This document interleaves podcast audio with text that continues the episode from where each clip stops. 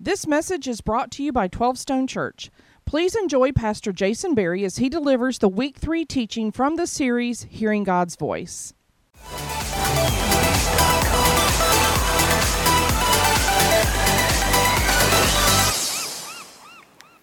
And so, welcome to our very, very last week of 12 Stone Summer. So glad to be with you uh, this, this morning. Like we said, today we're sort of in this series of 12 Stone Summer. And over the last couple weeks, we've been inside of the thought of how do you hear from God? We've been unpacking what it looks like to hear from God. And before we even jump into the content, I want to just clarify that statement because it's a bit misleading. When we say, How do you hear from God? we're not necessarily saying the audible, booming voice of God like you see in the movies, right? It'd be super cool. And to be honest, it might scare me a little bit, but I, I personally, I've never heard the audible voice of God. See, what we're talking about in this series is we believe that the God of the universe actually wants to interact with us and speak to us in the most practical places of life. He wants to sort of direct our steps, He wants to give us prompts and nudges, and we think He actually wants to guide the steps of our life. And so, if that's true, if God wants to, to sort of guide us and talk to us and interact with us, I, I want to know how that works, don't you? Like, if God actually wants to talk, I want to know what He has to say. But let me give you sort of a picture for how I think the Holy Spirit actually speaks to us. Because today we're going to be specifically focusing in on the person of the Holy Spirit. The, the, last two weeks we sort of unpacked scripture, we unpacked an overview, but today we're focusing in on the person of the Holy Spirit. So, how does the Holy Spirit talk? I think it looks a little bit like, like this. A couple weeks ago, it was 4th of July weekend, and uh, my family and I decided we were going to drive to Indianapolis to visit my brother for 4th of July. If you didn't know this, don't travel on 4th of July week because everybody else is traveling. And so it's going to be a crazy, crazy trip up. And uh, if you're like me, I'm a GPS fanatic. I use my GPS literally everywhere I go. To work, I could take five different routes to work because traffic in Atlanta is the worst. And so I want to know which way to get to work so I don't get to work with a, with a bad attitude. I use the app Waze. Any Waze fans in the room? Yes. How many people have been saved a speeding ticket because of Waze? Praise Jesus. Thank you, God, for Waze. Let's just pray. God, thank you for Waze and all that it, all that it does. So, so I, I, sit down that morning to head to Indy and I, I open up Waze. Thank you, God. And so I open up Waze, I, I put his address in and I hit like search route.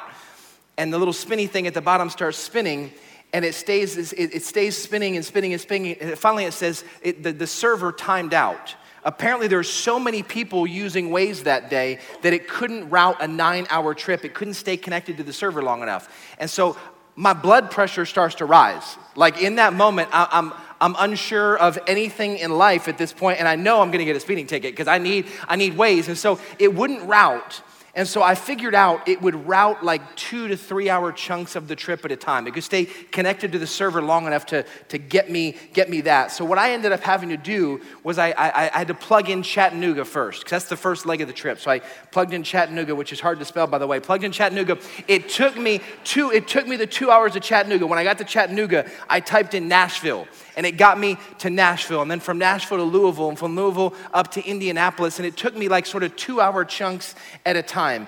It drove me nuts because I want to see the whole trip.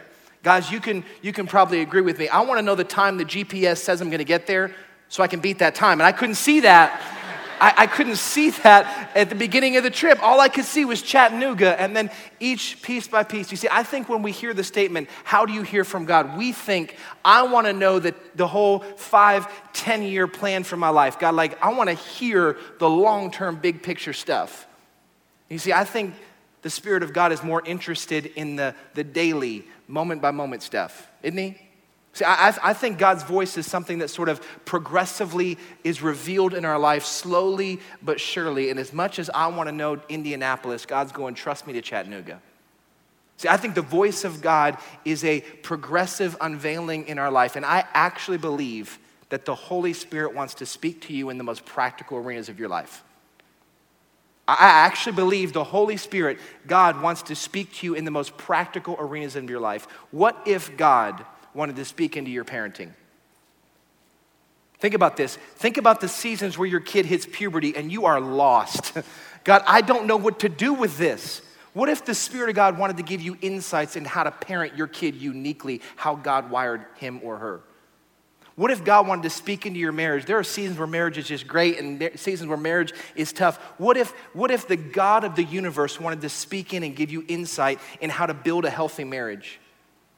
See, what if God actually cared about the big decisions you make? Students, you want to know where to go to college. I don't know that God's going to yell out Dartmouth, but I, but I think, probably not Dartmouth anyway, but I, I don't know, that's a good school. I don't know that God's going to say that out loud, but I think God actually cares to guide you as you make that decision. Single folks, where's my man? I want to know where he's at, God. Tell me, where, where, where's my partner? Where's my, my husband or wife for life? We want those big. I think God actually cares about those decisions. I think God wants to speak into big purchases we make and, and how, we, how we live our life. I think He actually wants to do that. For many of us, there are places we're stuck emotionally, relationally, spiritually, financially, and we're one, we're one insight from God away from a breakthrough. But listen, you have a role to play in hearing from God. The decisions you make will determine the prominence of the voice of God in your life. And we're going to unpack that together, but I've got to start here.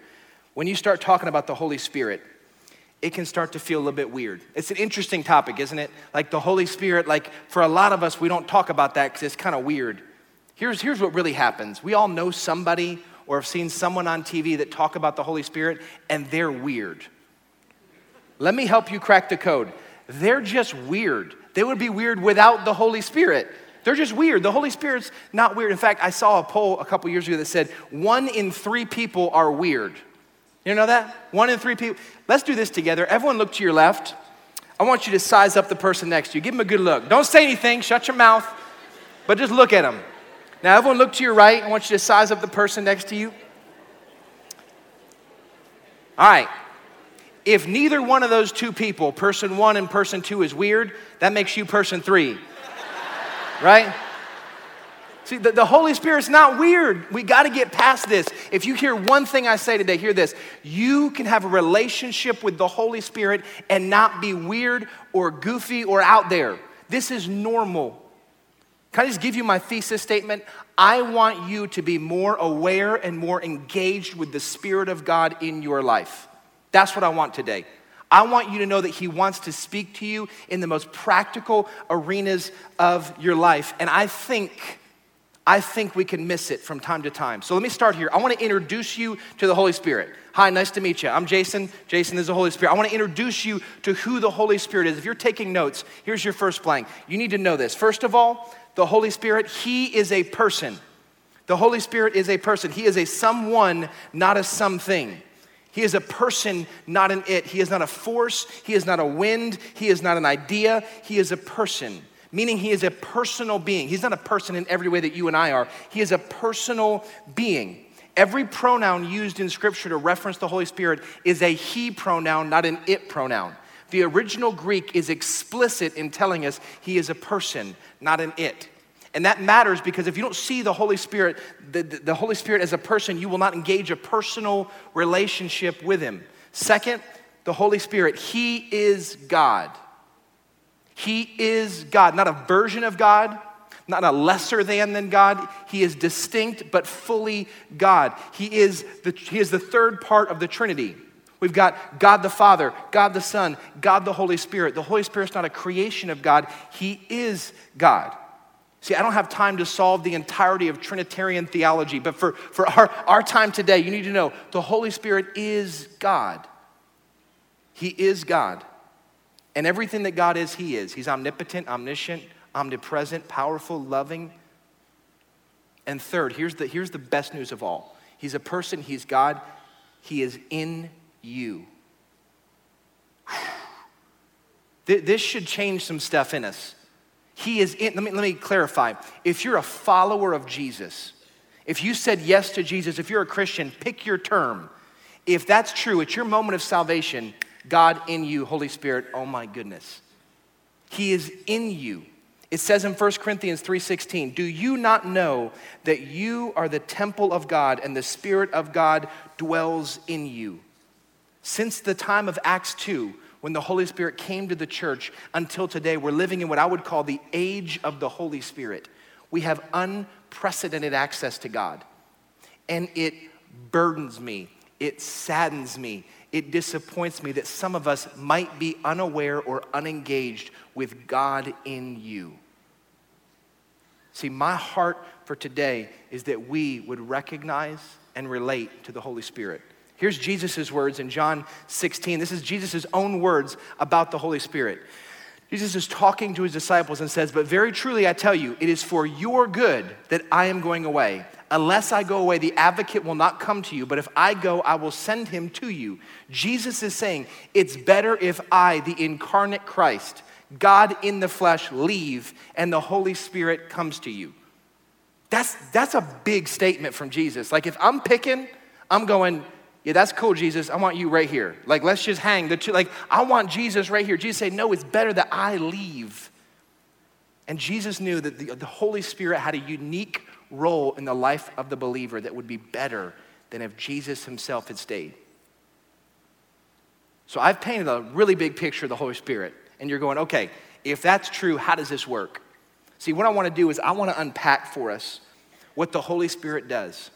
But as I unpack the sort of the three voices of the Holy Spirit, you're going to need to know this. The order matters, and our response to his voice matters. If when he speaks, you lean in, his voice will grow in prominence. If when he speaks, if you stiff arm him, his voice will shrink in prominence. And if you want to hear from God, the order matters and our response matters. So, what are the three things? Let's take it to the whiteboard. If you're taking notes, these three words are going to go right down the middle of your, of, your, of your bulletin, right down the middle. The three sort of voices of the Holy Spirit. He does more than this, but this is sort of the core of what the Holy Spirit does. The first thing the Holy Spirit does is he convicts.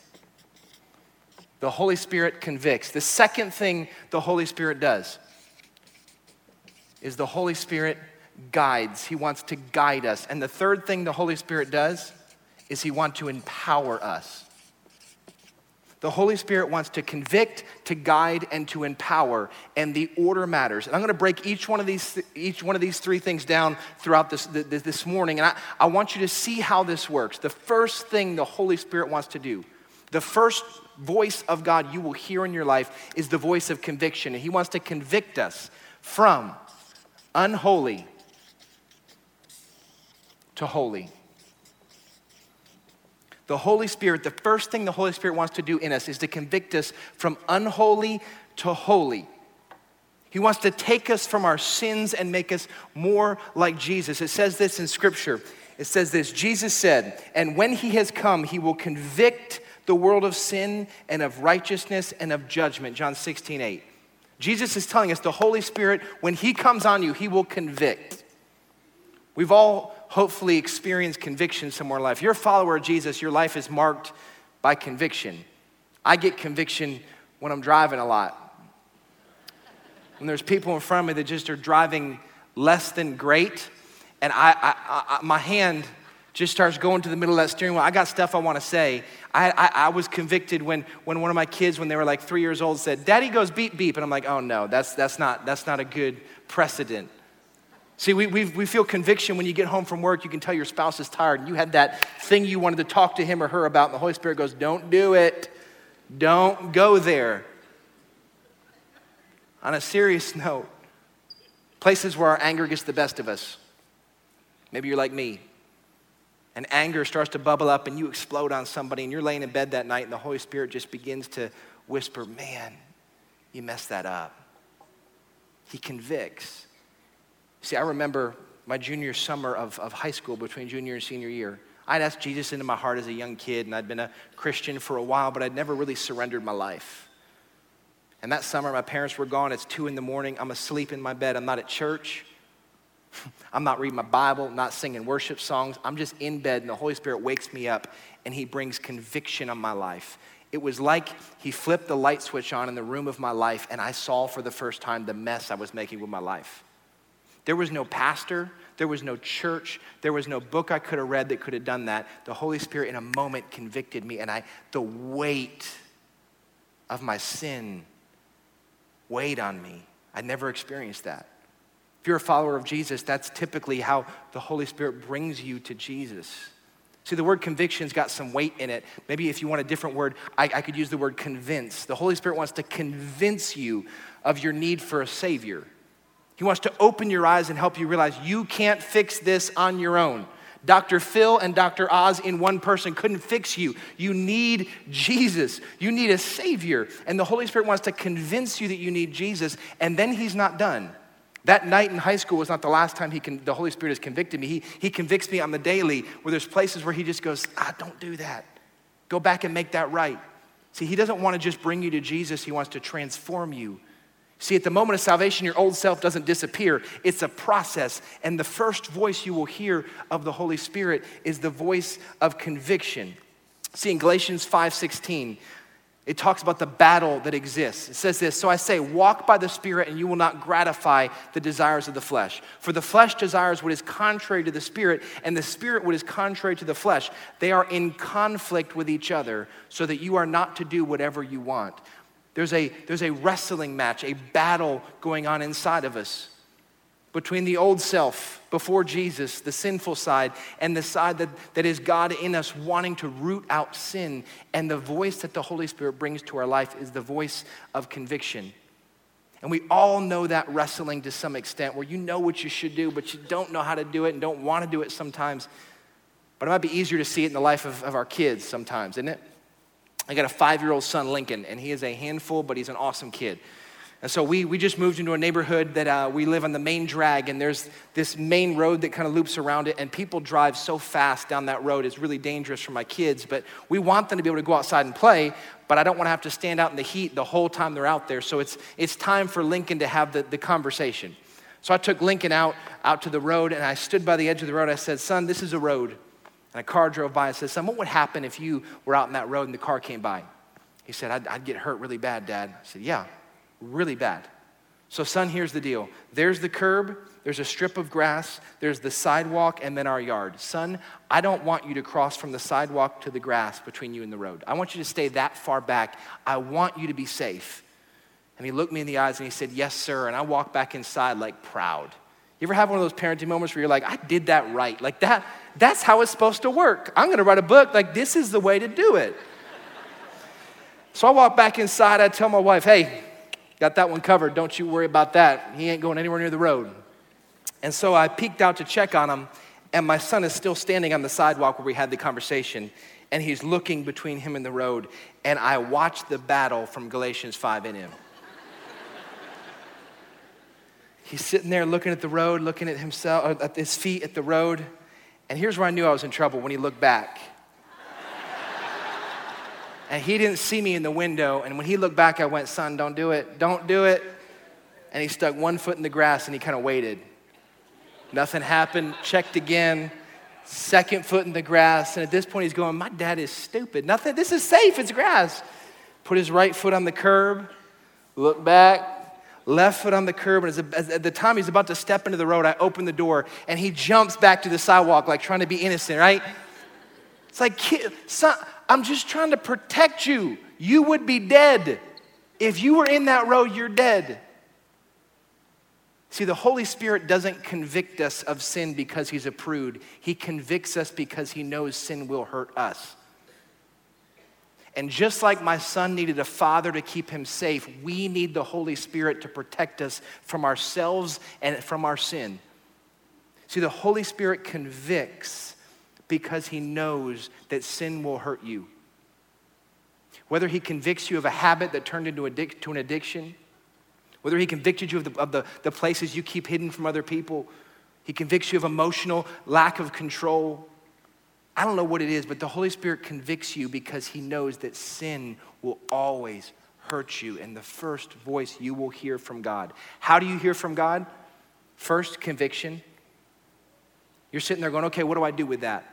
Let me give you something really practical. My wife said something so simply brilliant the other night that I, I have to share it with you. I think it's helpful. We're trying to explain to our kids who is the Holy Spirit, what is conviction. That's tough for a five, nine, and 10 year old. So my wife just said, kids, just do this. Close your eyes right now.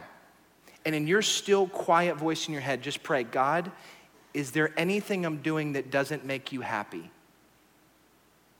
And then whatever God brings to mind, you should probably start there. You think that's simple, right? That's a simply profound thing. Maybe for you, the most practical thing you can do this week is go carve out 15 minutes in the back bedroom, shut the door, and close your eyes and say, God, is there anything I'm doing that's making you unhappy? And whatever He brings to mind, attend to it first. Because I believe the Holy Spirit wants to speak in the most practical arenas of our life. And the first voice you'll hear is conviction. But the other side of this is true too. Some of you don't need to go in the back bedroom. You know exactly what God would say if you ask that question. See, if you've walked with Jesus for any amount of time, the sins you have left are the sins you like. And for many of us, our relationship with God is arm's length distant because I'm sick of every time I pray, He brings up the same sin and I'm just tired of hearing it. Listen to me. If you don't attend to His voice of conviction, you will never hear any, uh, anything else from Him. You will never hear anything else from Him. If you are not right here, if you don't get right here, everything else I say today, it's not for you. You're not even in the game yet. Like, don't listen to what else I'm saying and say, oh, I'll, I'll take that. Nope, you got to start here. Until you listen to his convicting voice, you will never hear his guiding voice. See, what does the Holy Spirit want to guide us to? He wants to guide us from my agenda to God's agenda. He wants to guide us from my agenda to God's agenda. You see, we all know what agendas are, don't we? You've been to a meeting before and you have the agenda printed out. Here's the five things I want to cover inside this meeting. And so we, we come to meetings with agendas. I have an agenda for my life. I, I have agendas for what I hope my, my kid's life looks like. But, but did you know that God has an agenda? See, God's been driving an agenda since the beginning of time, a redemptive agenda. And, and I believe God wants to invite you onto his agenda. See, this is where, where the voice of God begins to get practical. I think God wants to inform the decisions we make so that we get on His agenda and don't waste our lives. For most of us, when we say how to hear the voice of God, this is the voice we're talking about. Yeah, yeah, got it. I want to hear the big decisions. Should I buy this house or buy this house? Should I buy this car, buy this car? Which college should I go to? Which should my major be? Who should I marry? It's the big, it's the big, uh, big questions we want answered. But, but again, you will never hear that until you attend to his voice of conviction. See, here's what it says in John 16. Jesus is talking about the Holy Spirit. Here's what, what Jesus said the Holy Spirit's going to do. Jesus is saying, I have much more to say to you, more than you can now bear. But when He, the Spirit of truth, comes, He will guide you into all the truth. He will not speak on His own, He will speak only what He hears, and He will tell you what is yet to come. Jesus is saying the Holy Spirit wants to guide you and tell you what is yet to come. So for me, I start from that premise in my life. And this is more important than it's going to sound. I start from the premise saying, I believe the Holy Spirit wants to guide me. I believe He wants to let me in on what He's going to do. So therefore, I sift my life before Him. And the way the Holy Spirit usually guides me is through peace or lack of peace.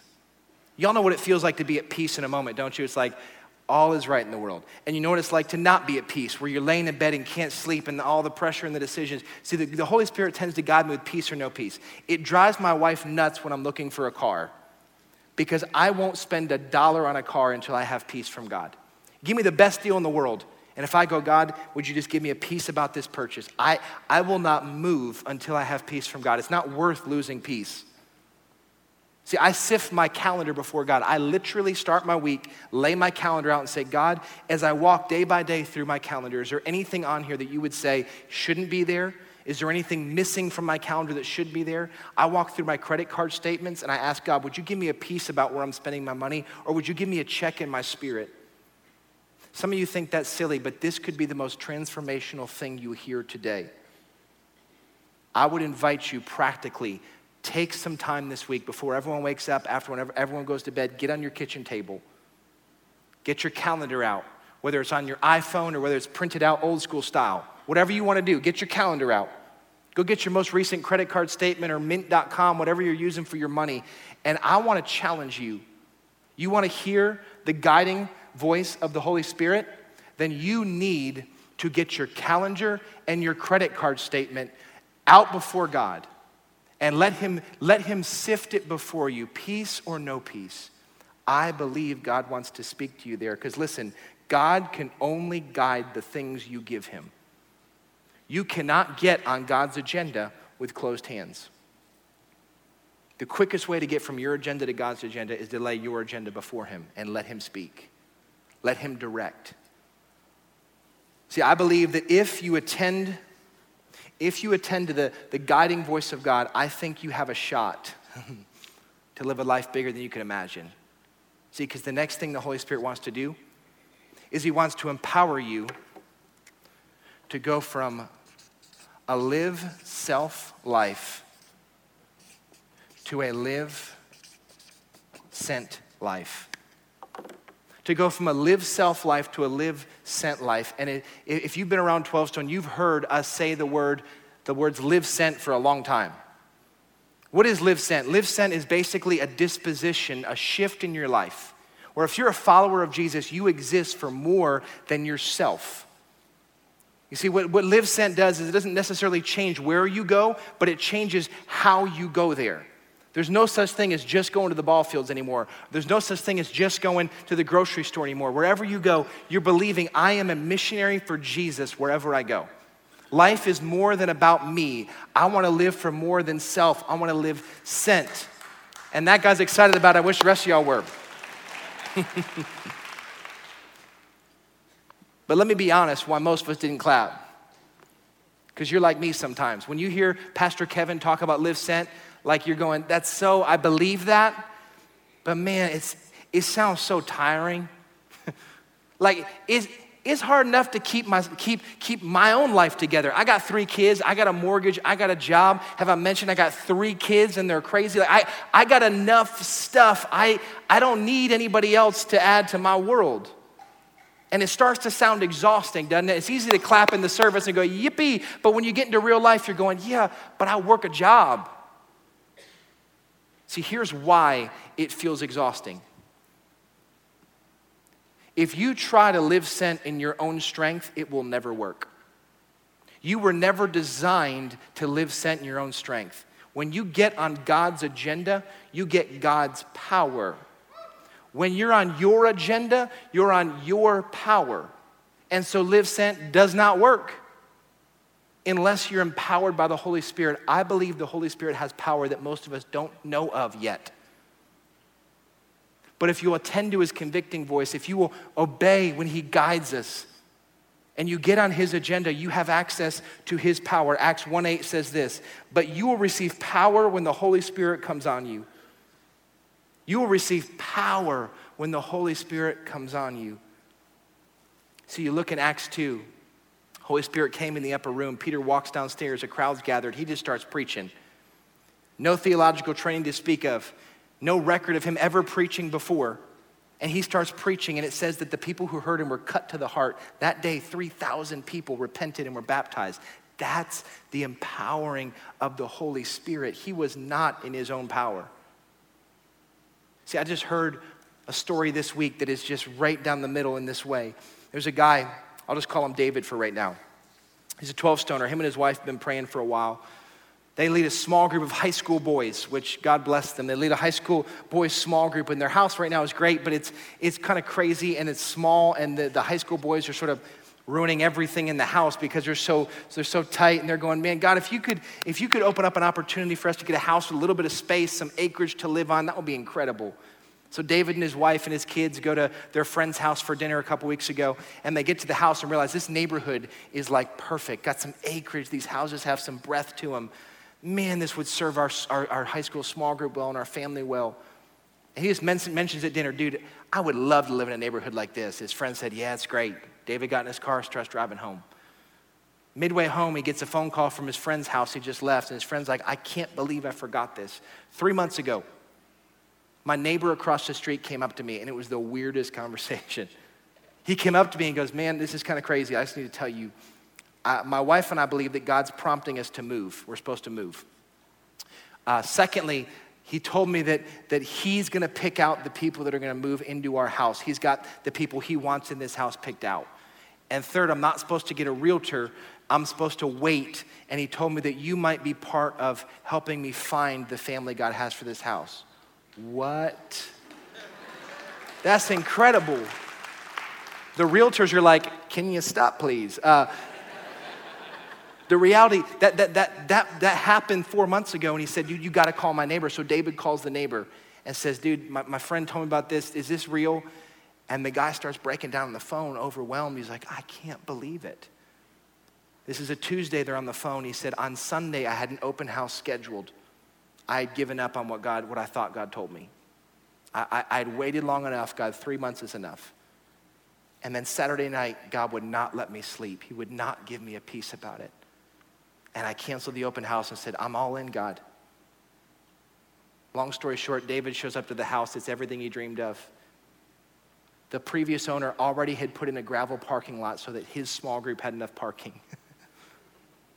See, we love those stories, don't we? What we don't love is the three months of waiting that that guy went through. I love to talk about it from stage. You get to see three months and 30 seconds, and you're like, God, give me that. Do you really want that? Think about the sleepless nights of going, I could sell this thing. It's a hot market. I could sell this so fast. God, all right, God, I'll wait, I'll wait, I'll wait. You see, when you get on God's agenda, you get God's power. And this process continues over and over again in your life. That man had to be reconvicted on a, Saturday, on a Saturday night. Don't sell the house in an open house. I'm still in this with you. You see, I, I believe that living sent is nothing more than recognizing divine appointments.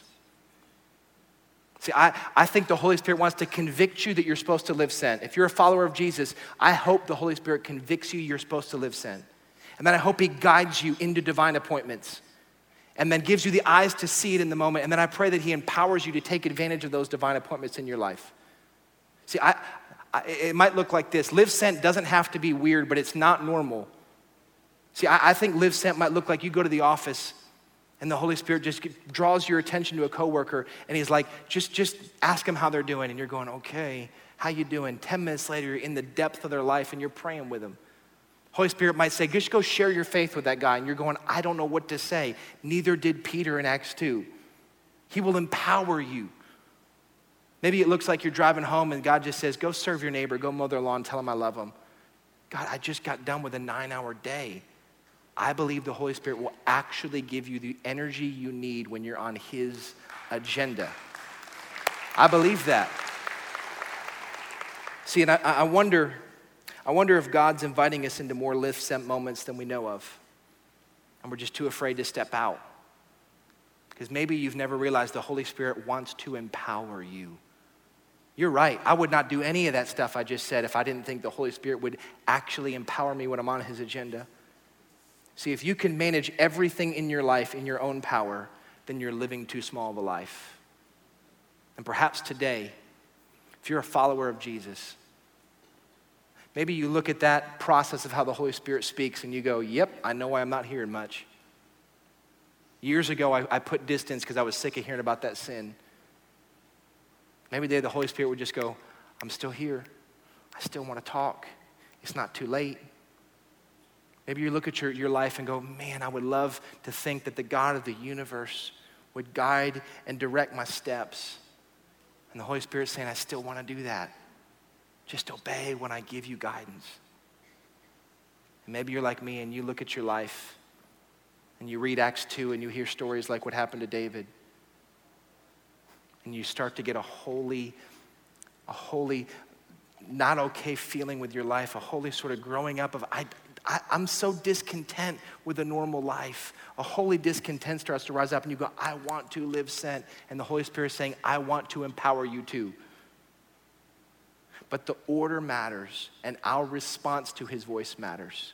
So, two questions for you before we turn it over to the campus pastors. First, where have you dismissed the voice of the Holy Spirit in the past? Second, where do you need to ask the Holy Spirit to speak?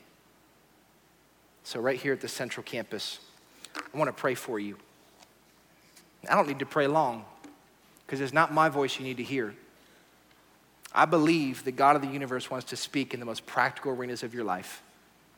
And our response, our decisions determine how loud and clear the voice of God is in our life. So let's, let's bow our heads. And so, Father in heaven, um, thank you for Jesus, which restored the relationship with you. Thank you that Jesus went, went back into heaven and left us the Holy Spirit because, God, that is the only way we can live this life of being a follower of Jesus. So, God, thank you that you gave us the Holy Spirit. God, today I pray that you would, uh, you would awaken, like we sung earlier, you'd awaken in us an awareness of the Holy Spirit and a desire to, to engage with the Holy Spirit. God, I don't, I don't know exactly where everyone in the room is, but God, you do. Whether we need to attend to your conviction, God, when there's sin issues, would you speak and would, would, would we respond? Maybe there's, there's issues of guidance that God, I need you to guide my practical places in my life. Would, would you speak and would we obey and would your voice grow? And ultimately, God, for this church, for this church, you want us to live sent. You want us to be about more than ourselves. We've been rescued by Jesus. Let's go help rescue someone else. Father, what would this church look like in five years if thousands and thousands of people actually got serious about living sent? So, Holy Spirit, as we live sent, would you empower us? And would we see more and more stories of coworkers being led to Christ and neighbors being wooed back to church because of how well we love and serve them? And God, would you get us on your agenda and give us your power? There is no one like you, Jesus. In your heavenly name, amen and amen.